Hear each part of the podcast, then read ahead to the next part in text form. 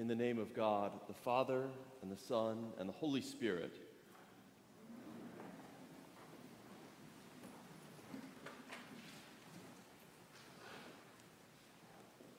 Chuck Colson was one of the key advisors to President Nixon. He was a driven, cutthroat strategist and was referred to as Nixon's hatchet man. Chuck Colson was the principal strategist behind the 1972 reelection of Richard Nixon. Colson was hardworking, constantly working. He was driven, and the magnitude by which Nixon won that 72 reelection was a testament in large part to Chuck Colson's drive and intellect and political savvy and insight.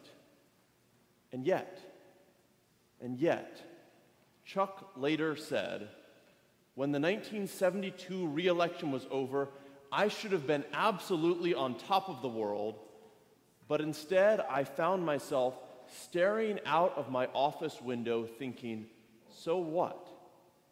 I was ready to go back to my law firm where I was going to be making a fortune, literally the equivalent of $3 million a year, and I felt dead, really dead, Chuck Colson said.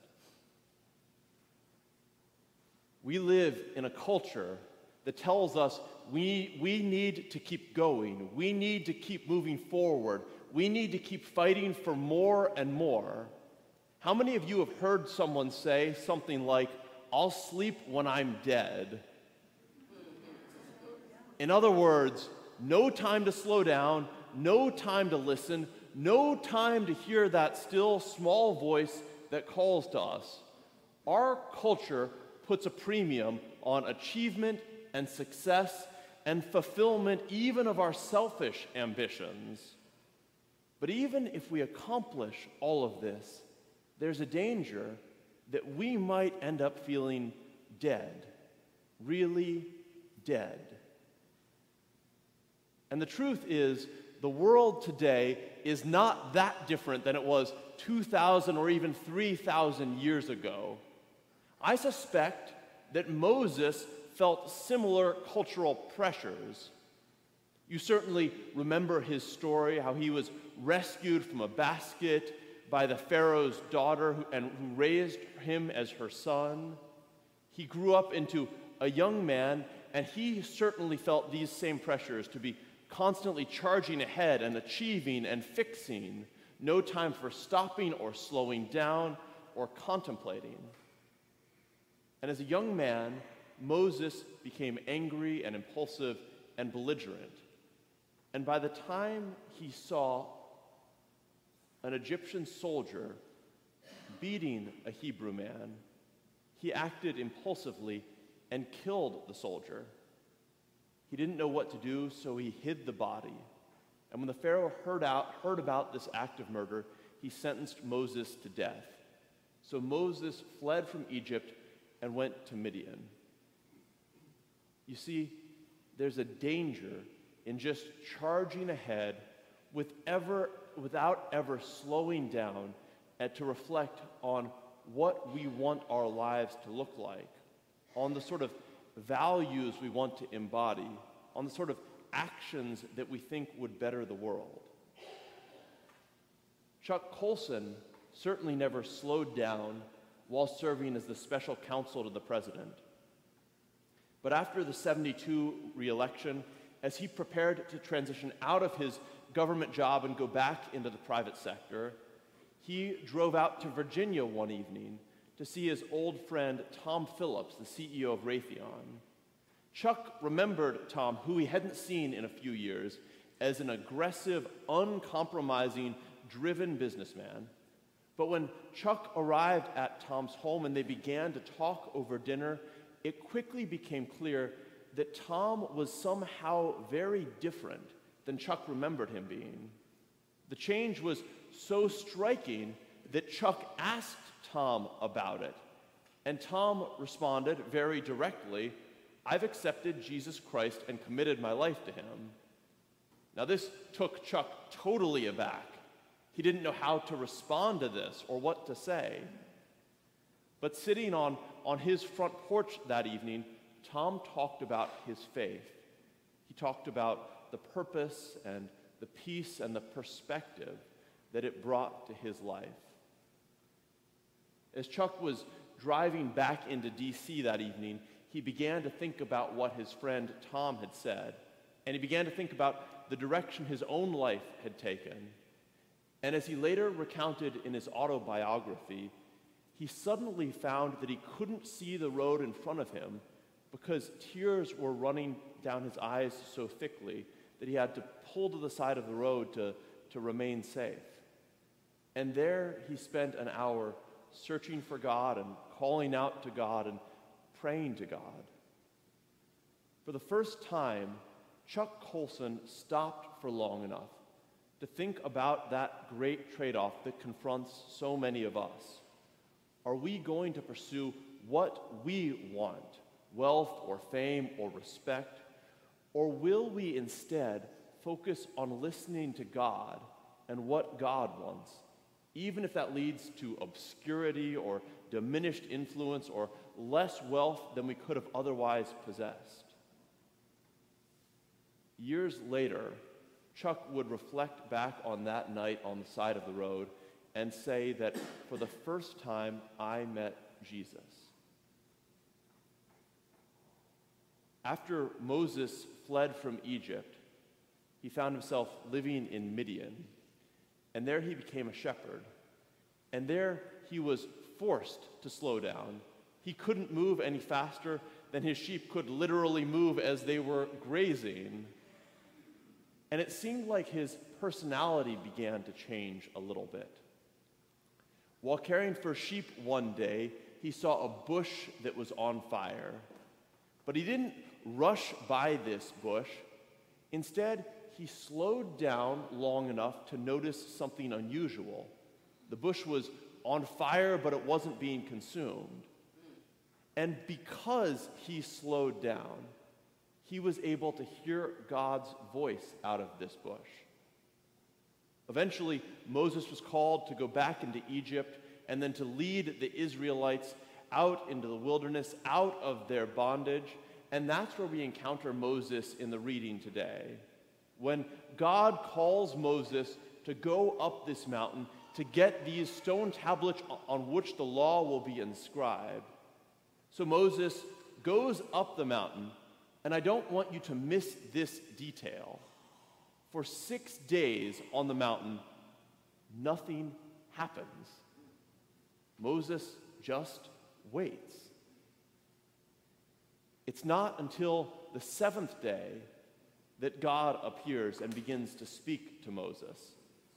And it takes a full 40 days and 40 nights before Moses finally comes down the mountain. The Israelites have certainly been waiting this whole time. Eventually, Moses leads them to the promised land. But here's the key before Moses could do anything great, he first needed to learn to slow down. Here's a little insider perspective on preaching. I'm convinced that if there's a message I really need to hear, there are probably some other people who need to hear this same message. And my confession is I am not good at slowing down.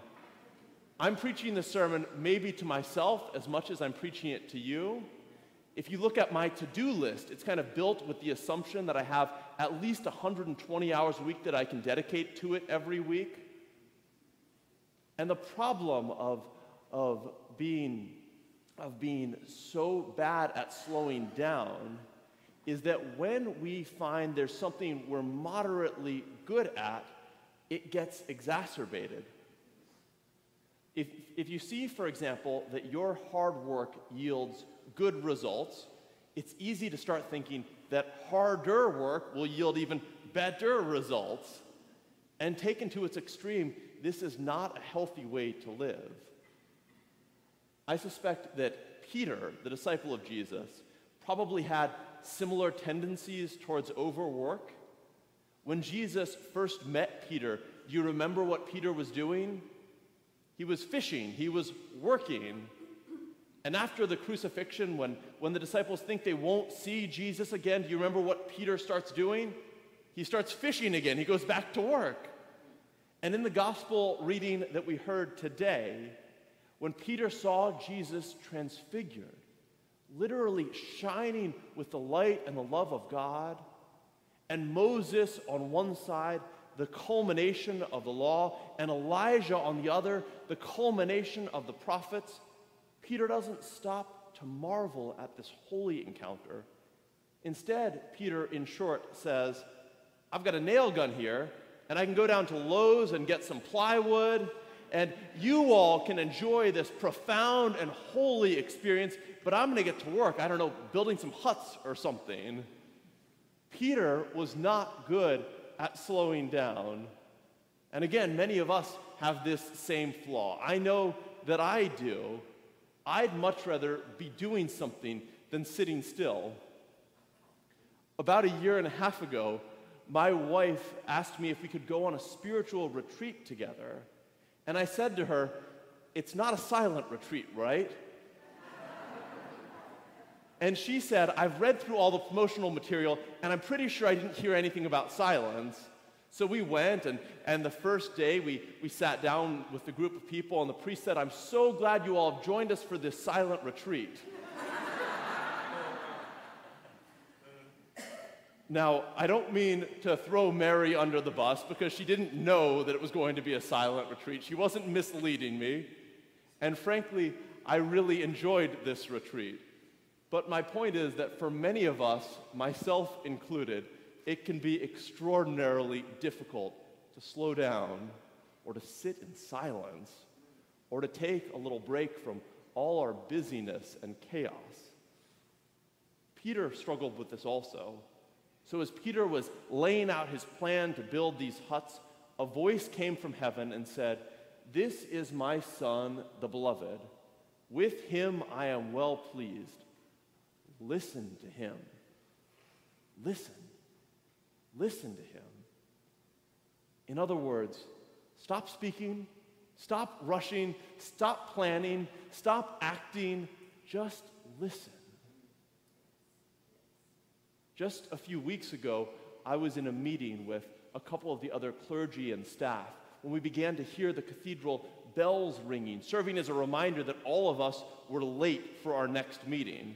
So someone looked at Deacon Sandra and said, Can you pray for us uh, quickly? And Deacon Sandra began to pray. She said, Dear God, in this busy world, help us to slow down. help us to slow down. In the wake of Chuck Colson's transformational conversion, he had only a few months to slow down before the infamous Watergate investigation was in full swing, and Chuck discovered that he was one of the primary targets of this investigation. So Chuck sprung into gear and he hired lawyers and he began to prepare a defense. In short, he began to rush and to plan and to act. He prepared to obfuscate and conceal and deny until one evening when Chuck realized he couldn't be a good witness for his newly found faith if he had to spend his days dancing and dodging around the truth.